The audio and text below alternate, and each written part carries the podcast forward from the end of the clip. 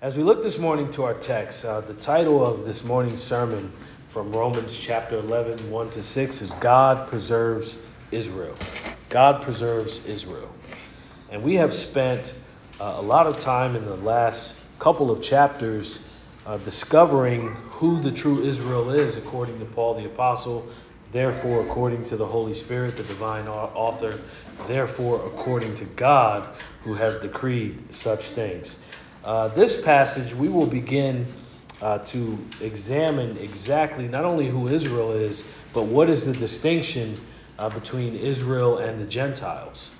And so, uh, further, Paul lays it out for us, as we'll see in this passage, that there's not only a distinction between true Israel and the Gentiles, but there's also an expectation for how the Gentiles relate to the true nation of Israel and God's people. But Paul starts, he, he gets right to it, and we have been talking about how when we look at Romans, we don't look at Romans as a theological seminar.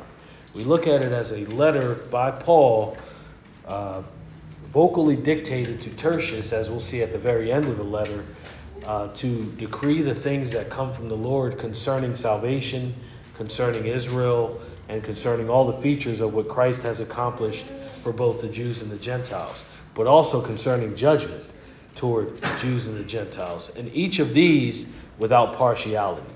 And so when we look to this, uh, we come to a simple thought with profound and serious implications. Serious implications. And the simple thought is this as you look at this chapter, you look at Romans chapter 9 to 11. Uh, it's a simple thought we come to. If God is not finished with Israel, then Israel is not finished. If God is not finished with Israel, then Israel is not finished. And so it's up for us in the Bible and the Word of God to determine who is Israel. And we've discussed that in Romans chapter 9. We looked at that also as it relates to Romans chapter 10. We've been looking at that in previous chapters in Romans. But carrying that forward through this epistle, we see that God is certainly not finished with them because Paul brings up that very point and he says it in a very direct way. But then Israel is not finished. And so we cannot blend Israel with the present generation. We can't change the terms of how we identify who Israel is. Uh, we have to identify Israel on the basis of how God identifies Israel. And then we have to consider then what will God do, what has He done, and what will He do, what will He do in the future concerning them.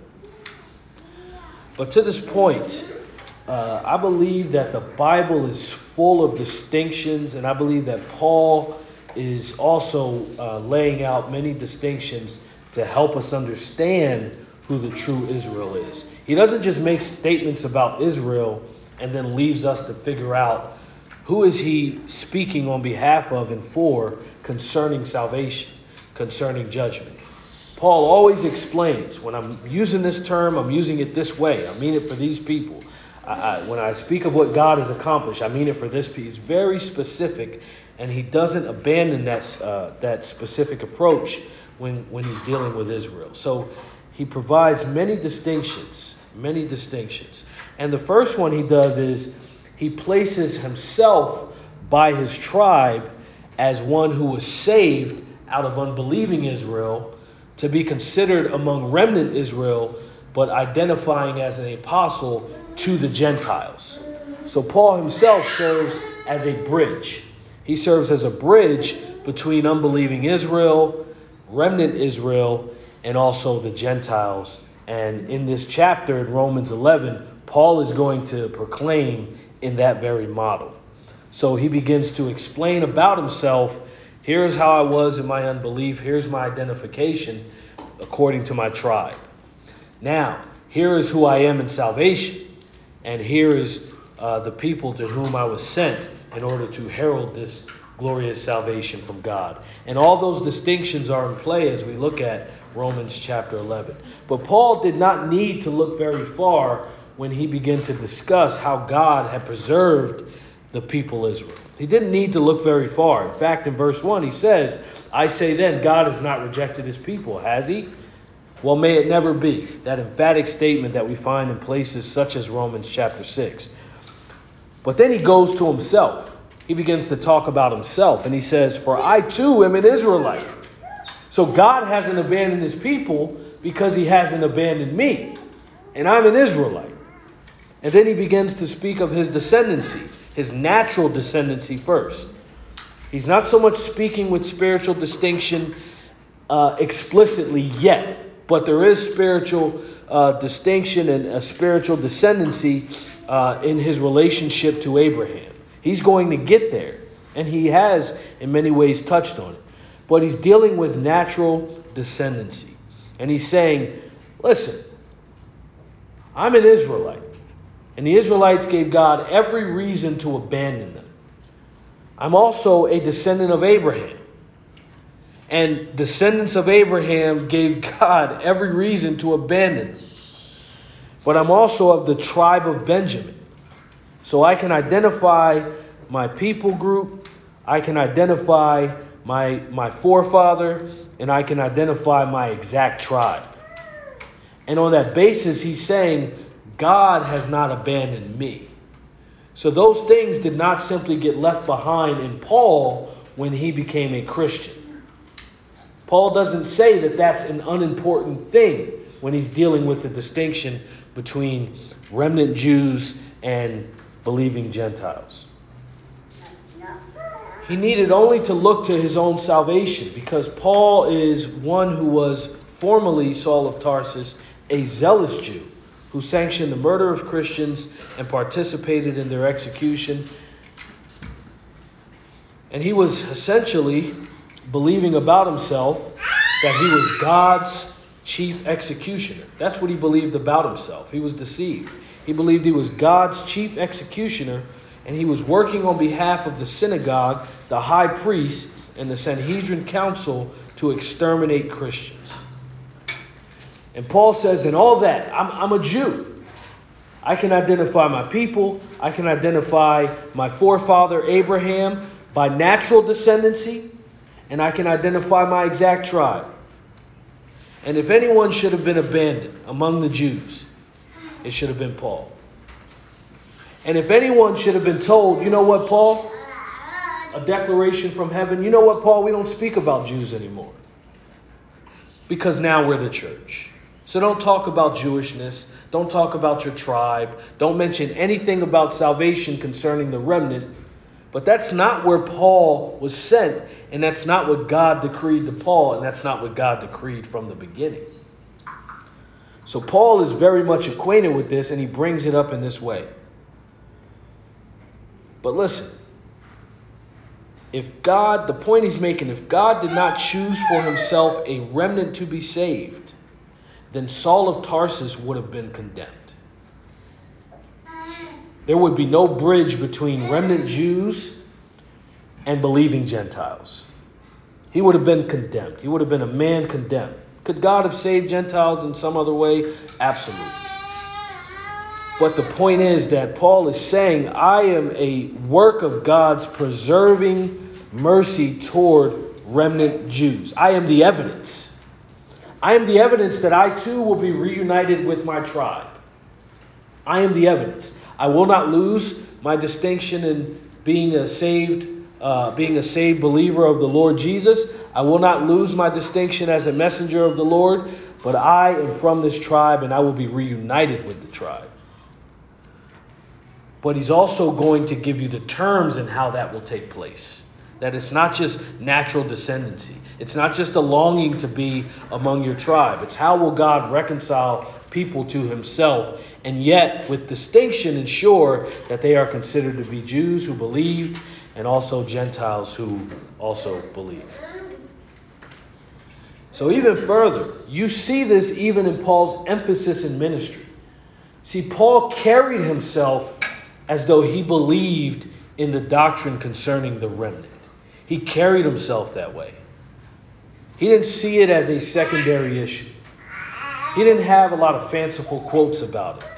But he carried himself as if that's true. Why? Because Paul preached to the Jews first. He preached to the Jews first.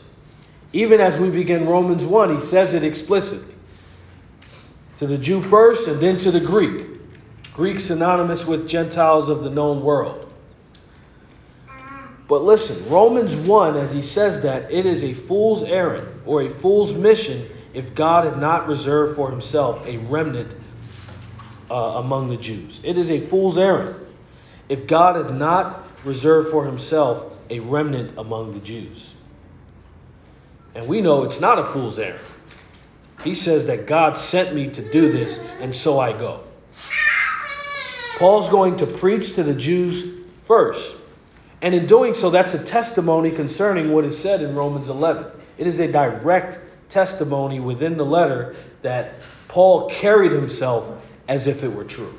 And even as you look and you march forward through the timeline of the letter itself, Paul is demonstrating where he's going with the things he has to explain to the Gentiles and the Jews. And you can be sure that he has committed himself to not particularly saying this for the first time among people. I believe in the reading of this letter, people are hearing it for the first time. But my point is, Paul preached this doctrine. He preached this. He lived as though his mission was to save uh, by God's hand, saving and proclaiming uh, salvation among the Jews first and then to the Gentiles. So when he goes to the Jews first, it was to declare God's scheme, it was to declare God's salvation plan, it was to declare God's priority to bring salvation to them first. It was showing that that is God's priority. Paul ministered as though that was the case among the known world. And then he went to the Gentiles. But in all this, in all this, understand this very important point. In all this, Paul recognized himself as an Israelite still. He recognized himself as an Israelite still. And so, as I've mentioned, he points first to his lineage to Abraham and then to the identification of his tribe.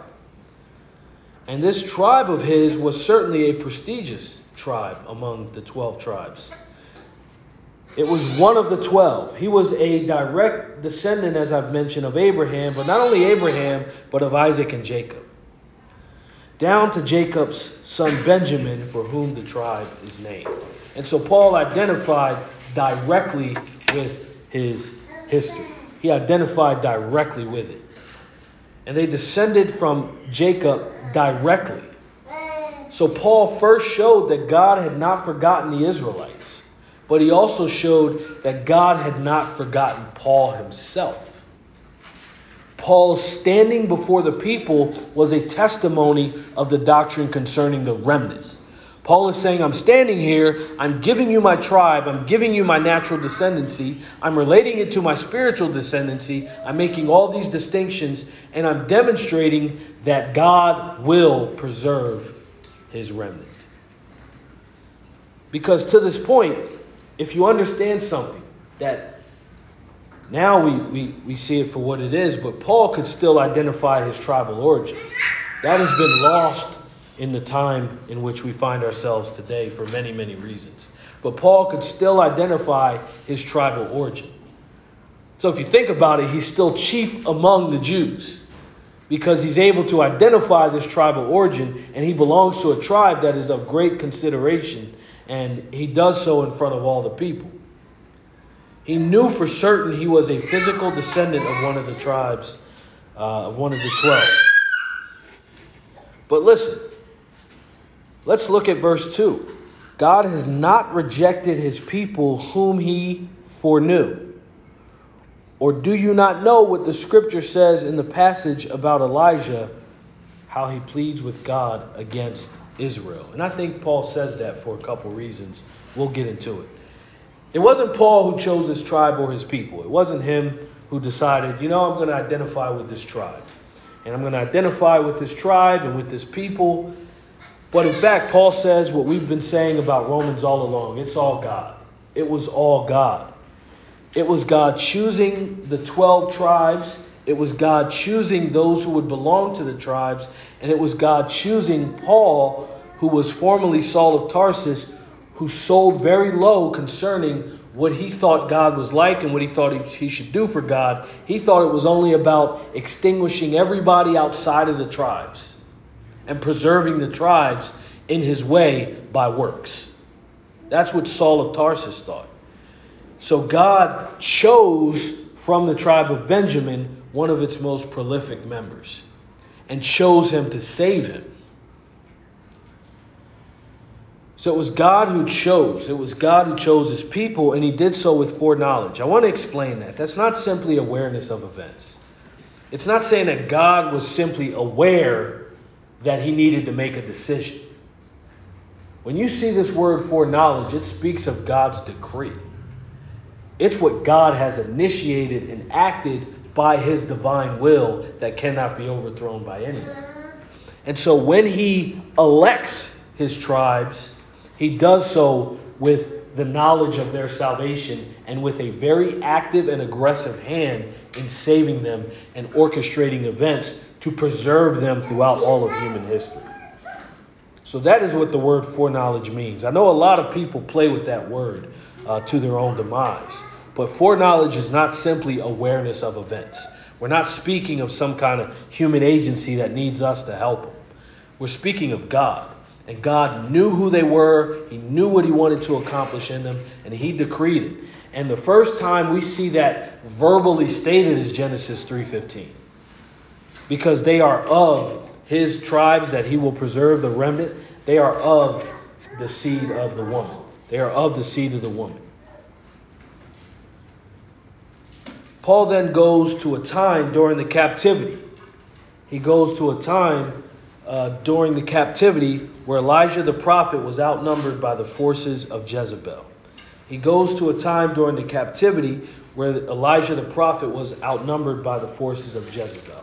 And as we step back, I, I want you, if you're already doing it, that's that's a blessing. I want you to, when you see an Old Testament reference, I want you to consider not only why it's there in the most abstract way, but I want you to understand the comparison that's being made. And I believe that Paul brings up Elijah because Paul is a lot like Elijah. He's experiencing things that are very similar. Well, why is that? How can you make that claim? Well, because the prophets and apostles are very much related in how they approach declaring what they will for God. And they are, in many cases, the first generation of their kind to do so. And so they experience a certain level of hostility among people who are certainly hearing things for the first time and aggressively attacking the things they're hearing. And I'm not saying that that doesn't get worse because it does. But I'm saying that the prophets and apostles, the ministry entrusted to them is a very similar ministry in different covenants at times and in different ages. But having said that, he compares himself I believe, implicitly to Elijah. But it's not simply for comparison, it's to show you what takes place concerning the remnant. See, Paul's ministry was built on the fact of what God spoke to Elijah. Paul's existence is built on the fact of what God spoke to Elijah. Paul then goes to this time of the captivity. And Elijah, being outnumbered by the forces of Jezebel and by the false prophets of Baal. You can read about that account in the book of Kings. But Elijah established proof among them that their idols were in vain. Remember that with the account of the altars. And Elijah himself proves that Yahweh is against those false prophets of Baal who prove for themselves that their false God is worthless. But Paul is concerned most, most with presenting this testimony from Scripture. Because that's what he says. Look at verse 2. God has not rejected his people whom he foreknew. And then look what he says. Because this is what you and I are interested in. We're interested in presenting the point from Scripture.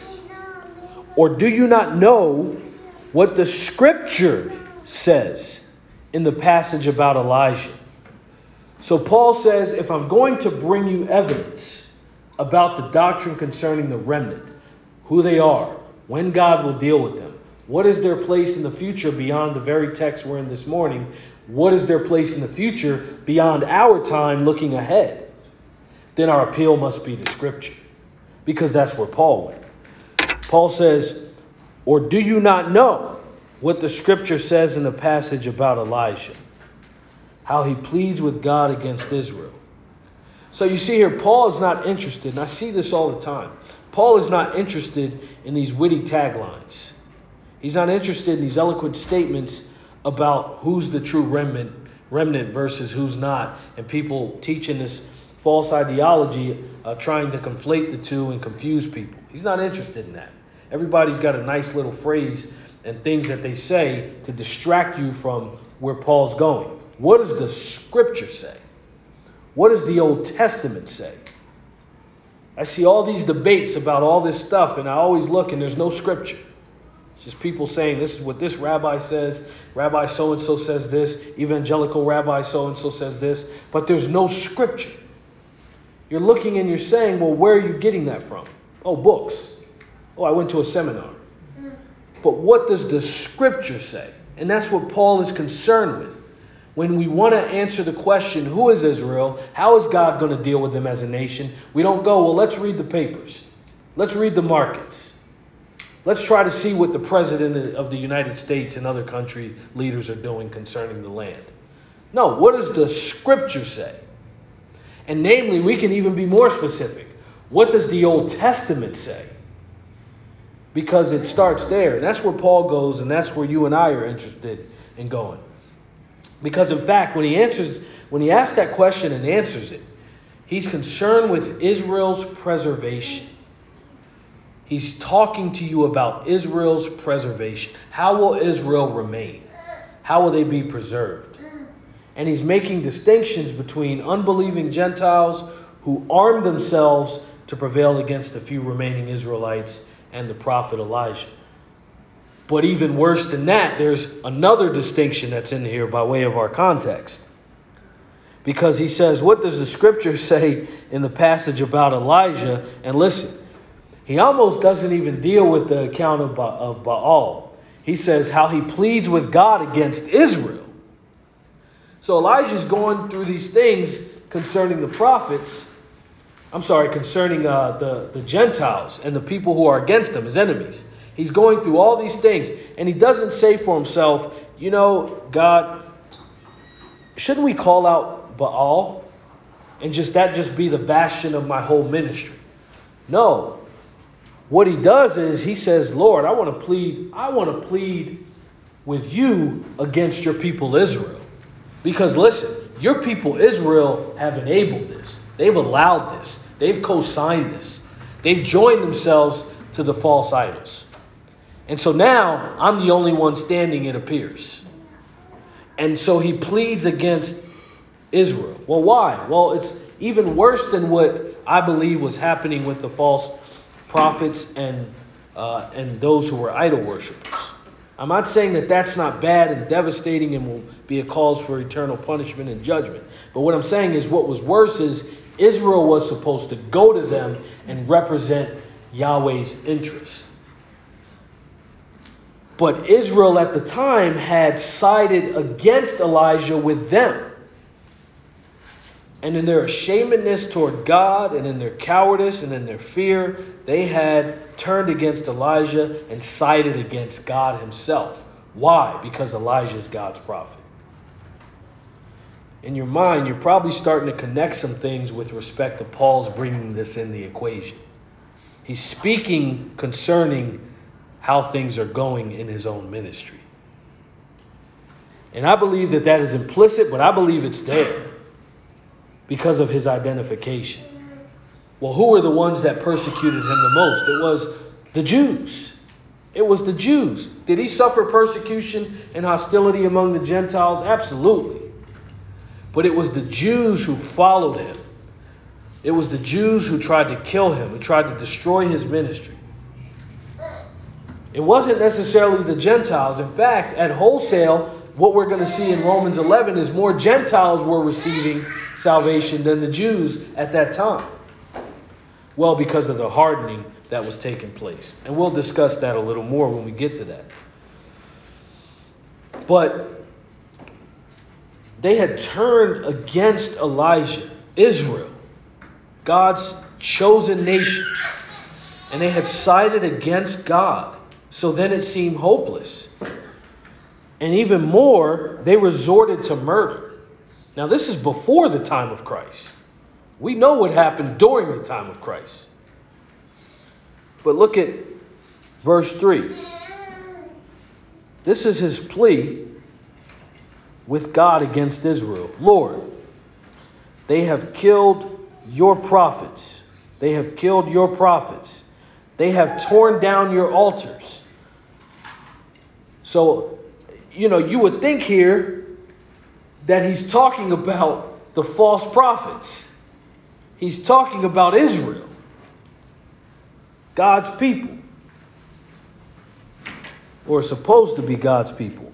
Lord, they have killed your prophets, they have torn down your altars. They not only do not want to hear your voice, they don't want any expression of true worship to you among them. And I alone am left. I don't think Elijah is overstating this. I think it really is appearing to him in this age, in this ministry, in this task I'm in, that I'm entrusted with, I'm the only one left. Let me pause here. I know, I know, I know it seems that way. I know it seems that way to the modern Christian who is truly faithful. I'm not talking about all these people who are doing this for money, riches, acclaim, who get up here and wax eloquent and say all that they say, and they have no attachment to Christ. I know it feels like you are all by yourself. But I will tell you the truth concerning what has been the case in every generation that God has preserved for himself a remnant. He has preserved for himself Christians in this age. This is your application. In this age that will not bow their knee.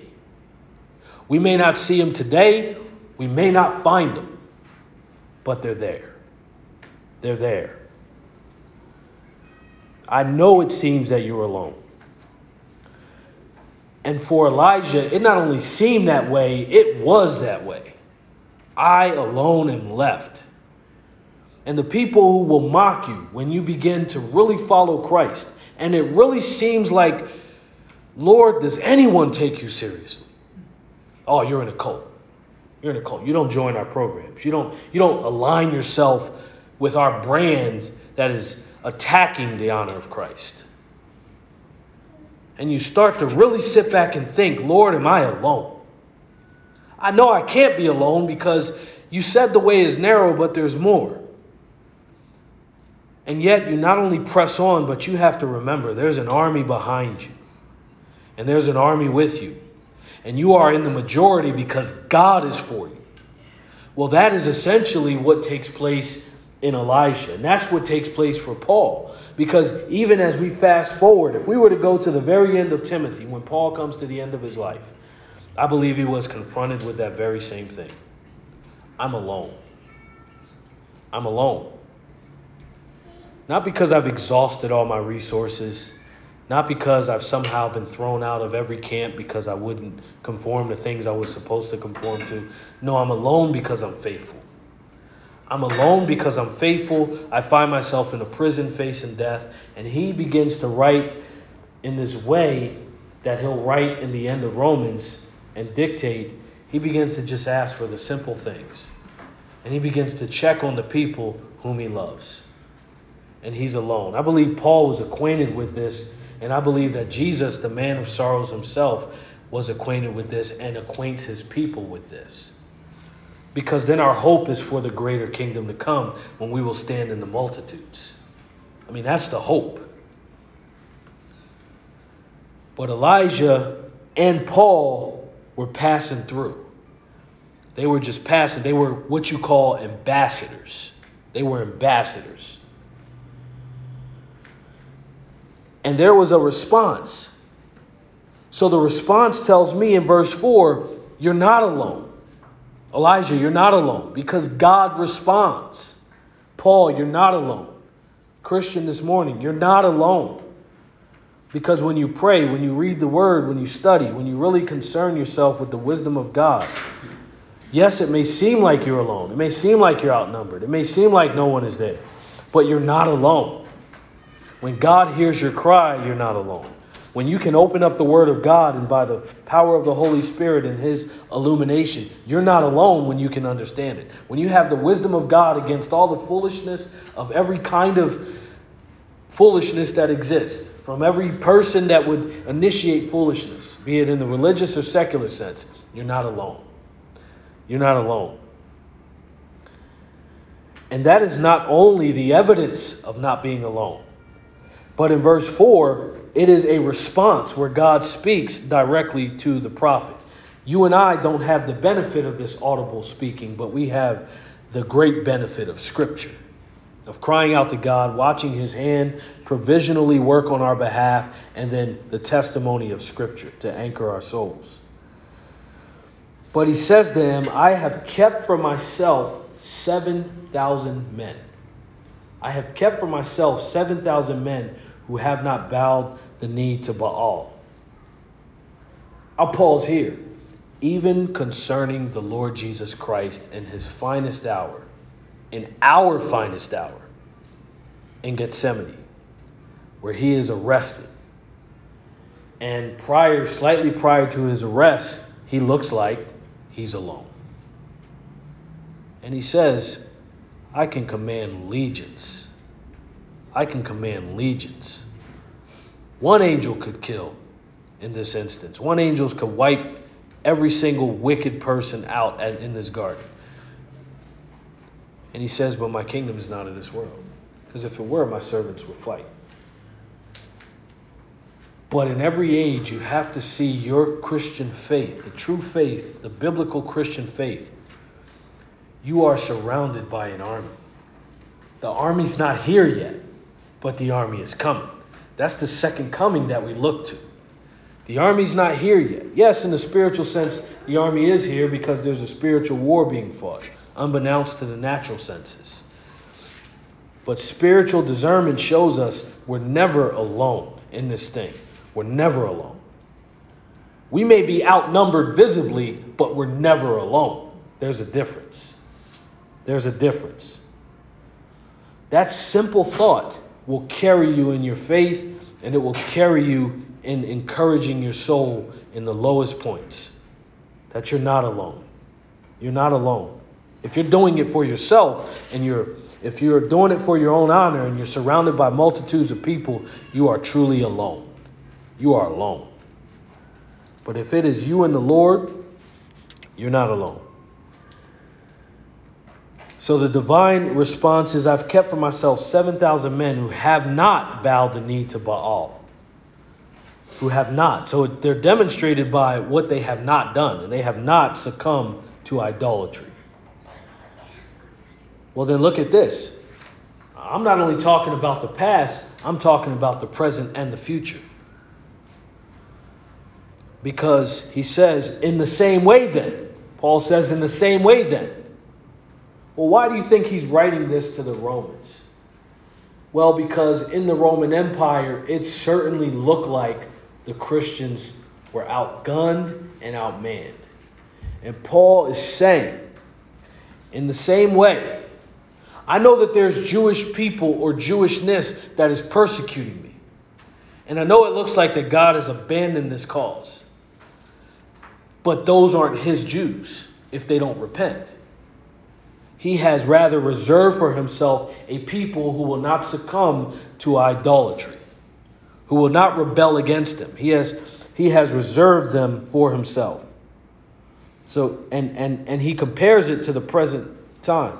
He says, in the same way, then, there has also come to be at the present time, at the present time, a remnant according to God's gracious choice. I'm going to back up just a little bit. Consider this point. The doctrine of the remnant is under attack because you have individuals who don't belong to faith in Christ, who certainly don't belong to the remnant, and they want to distract you from this reality. So they introduce and inject everything else into the equation. Because if you can steer people away from this glorious doctrine of the remnant. You can steer people away from God's grace and salvation. You can steer people away from the fact that they have so much more than meets the eye in this life.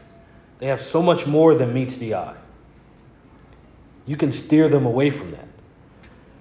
But our, our great message of hope, we talked about this even in Peter. Our great message of hope is not what is reserved for us in this life alone, it is what is to come eternity. And that is how Paul is speaking as we transition to verses 5 and 6. But I say that as we look back, all of this is under divine decree. Because in verse 4, the reply to Elijah is what Paul identifies as the divine response. This is a decree directly from God Himself, and it is concerning the perpetual, that is, the continual preservation of Israel. Listen, to not only survive the Old Testament era, but we must see this from the vantage point of Paul.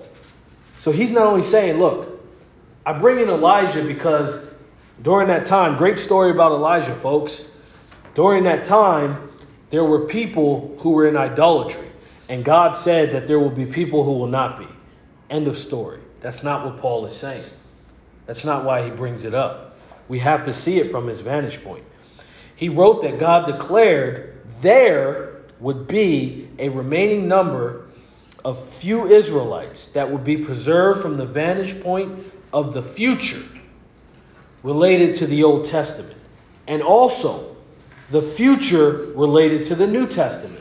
Well, why? Because Paul, as we move through Romans chapter 11, he doesn't identify that the remnant has been completely brought in and discovered to the point in which he's writing. But he still maintains their distinction as a people. That's a very important point to catch. It's a very important point to catch. He's speaking from the future vantage point of the Old Testament. He's speaking from the future vantage point according to the New Testament. And he'll even explain explicitly when God will select, identify, select in terms of he's already elected them, but select them in, in space and time. Begin to deal with them specifically and how he's going to deal with them and when. He'll bring that up. But this few, he discusses, will be brought through the Old Testament and the New and into eternal fellowship. This isn't a numbers game. It's not a numbers game for Paul, and it certainly is not a numbers game for the true preacher of righteousness, where you're trying to count the heads of people you think you have in some way impacted and brought to salvation. I know people like to do that and you know, kind of in a census way they don't know that they're really trying to fill fill their egos. But I believe that that's the case. My point is because Paul's hope was what will happen in the future. Because what it looked like in the present was nobody was listening to him. And remember, he brought up Isaiah before in the, in the chapter previously? Nobody believed Isaiah's report. But he's saying, but the goal is necessarily to understand that God in the present time has still preserved his people and he will preserve them in the future. Well, preacher, how do you know that? Because our number is small and few. Well, you're here. And if you're here, then the church age continues. And there are Christians spread out among us in other places. And they're there. And so God has preserved them.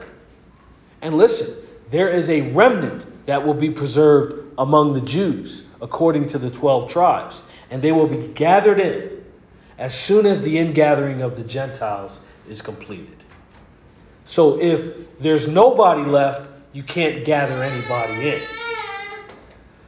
The point is concerning Gentiles and Israel, there will come a time where both groups will be completely gathered in. But it starts with the Gentiles first. Starts with the Gentiles first. He wrote that God declared there would be a remaining number of few Israelites that would be preserved. He says at the present time. He speaks from the vantage point of the present time, but listen to this with eyes forward to the end of time and to eternity. So he speaks from the vantage point of the present time with eyes forward to the end of time. So he's looking at the end of time. And where am I getting that from? If we were to just fast forward through Romans chapter 11, as you perhaps are studying this and preparing, Uh, if you look, everything moving forward deals with what I just said. All the verses that begin to move us into understanding how might we then conduct ourselves concerning Israel as Gentiles. Well, it deals with salvation. It deals with eternity. It deals with what God will do with them in the future. My problem with these false eschatological positions is that they emphasize the Gentiles to the detriment of remnant Israel. They emphasize the Gentiles to the detriment of remnant Israel. And if God has decreed that He has specifically identified them, He has elected them, and He has not dealt with them yet, but He will deal with them soon, then who am I to change that scheme? That is a very wicked and dangerous game, and I don't care how shirt and tie, shoe, shoe shine, and polished the, uh, the theory is. I don't care how academic and astute it sounds. It is a dangerous game to move the marker that God has set and to begin to make claims that God will not do as He said He will do. That is a dangerous game. And there will be literal hell to pay for anyone who plays that game to the detriment of their soul. That is a warning. But it's also a warning that the end times are very important. And I would say the same for anyone who declares that it's not. But when we look to these things, when we look to these things, we consider that Paul's vantage point is a very important one. It's a very important one. Because in this, he speaks from the vantage point of the church age, which you and I are in. We're in the age of the church's existence. I believe we are in the last days of the church's existence. Well, where am I getting that from? I'm getting that from John the Apostle.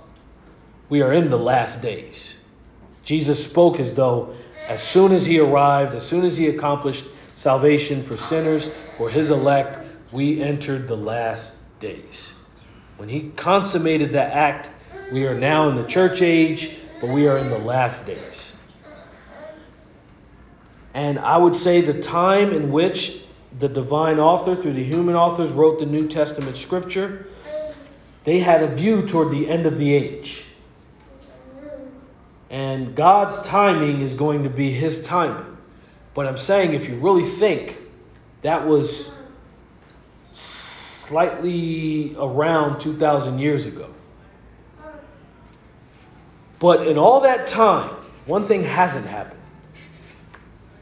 You see the divine author, you see the human authors, and the true preachers of righteousness, you see the prophets. Nobody blends the Gentiles and the remnant together so much that there's a failure to account for the distinct time period in which God will deal with them as laid out in the verses to follow. My appeal is to Scripture. Because he says, in the same way, then, there has also come to be at the present time, listen, a remnant. Oh, so there's a remnant that's going to be preserved. Well, well, by what standard? How is God going to achieve that? Do I need to do something? Do I need to usher in the kingdom? Do I need to wait for a nation to appear? Do I need to uh, do I need to vote more? Do I need to legislate more? What do I need to do to see this happen? No, you need not do any of that. Why? Because the standard is God's election. The standard is, is God's election. Look at verse 5. According to God's gracious choice, this is already an accomplished act.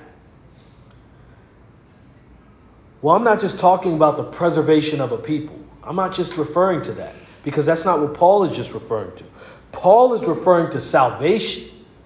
He's referring to eternal salvation. He's not just talking about how do I stave off my enemies? How do we not, as a people, become captured? Because non remnant Israel has always been concerned with that. Non remnant Israel has always said, How do we defeat our enemies? How do we stop ourselves from losing our culture, our identity? And most of the time, what they arrived at was let's kill anybody that points us to the spiritual reality. Jerusalem, Jerusalem, you who, who kill the prophets, and paraphrasing. But listen, it's by God's gracious choice. He elected them. And then he makes a distinction in verse 6. But if it is by grace, it is no longer on the basis of works.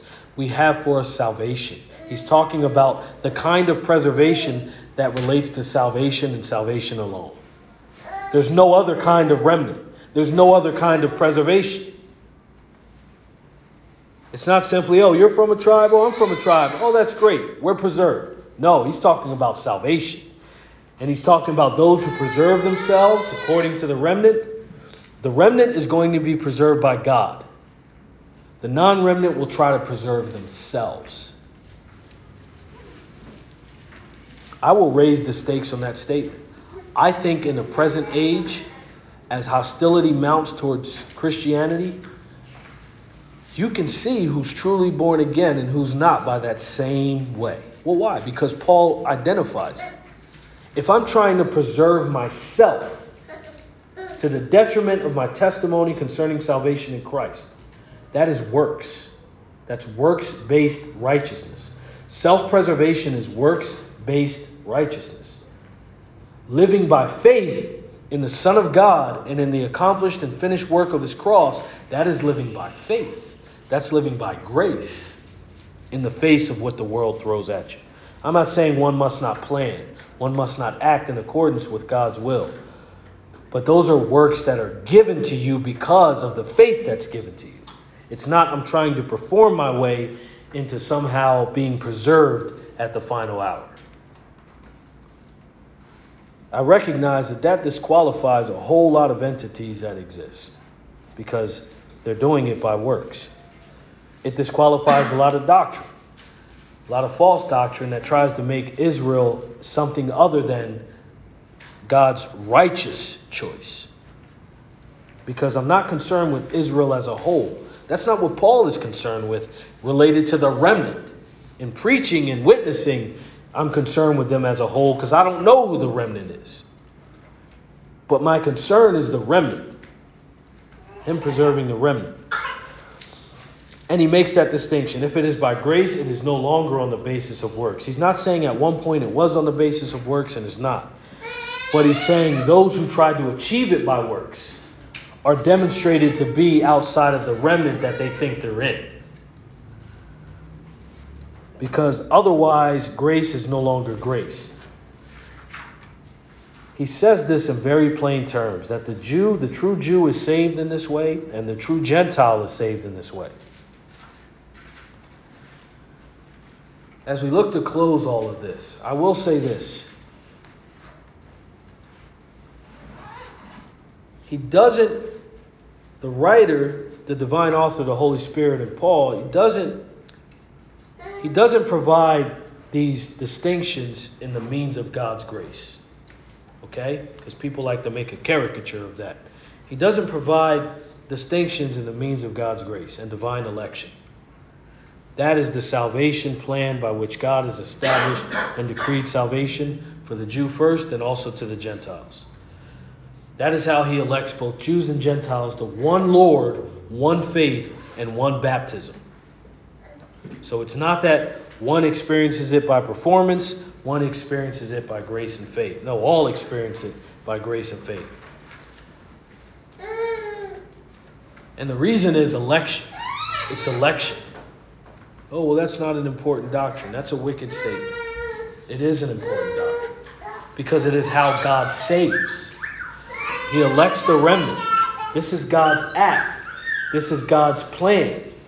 And it is, listen to this, it is not man's responsibility to replace the, raise, the remnant or raise up the remnant.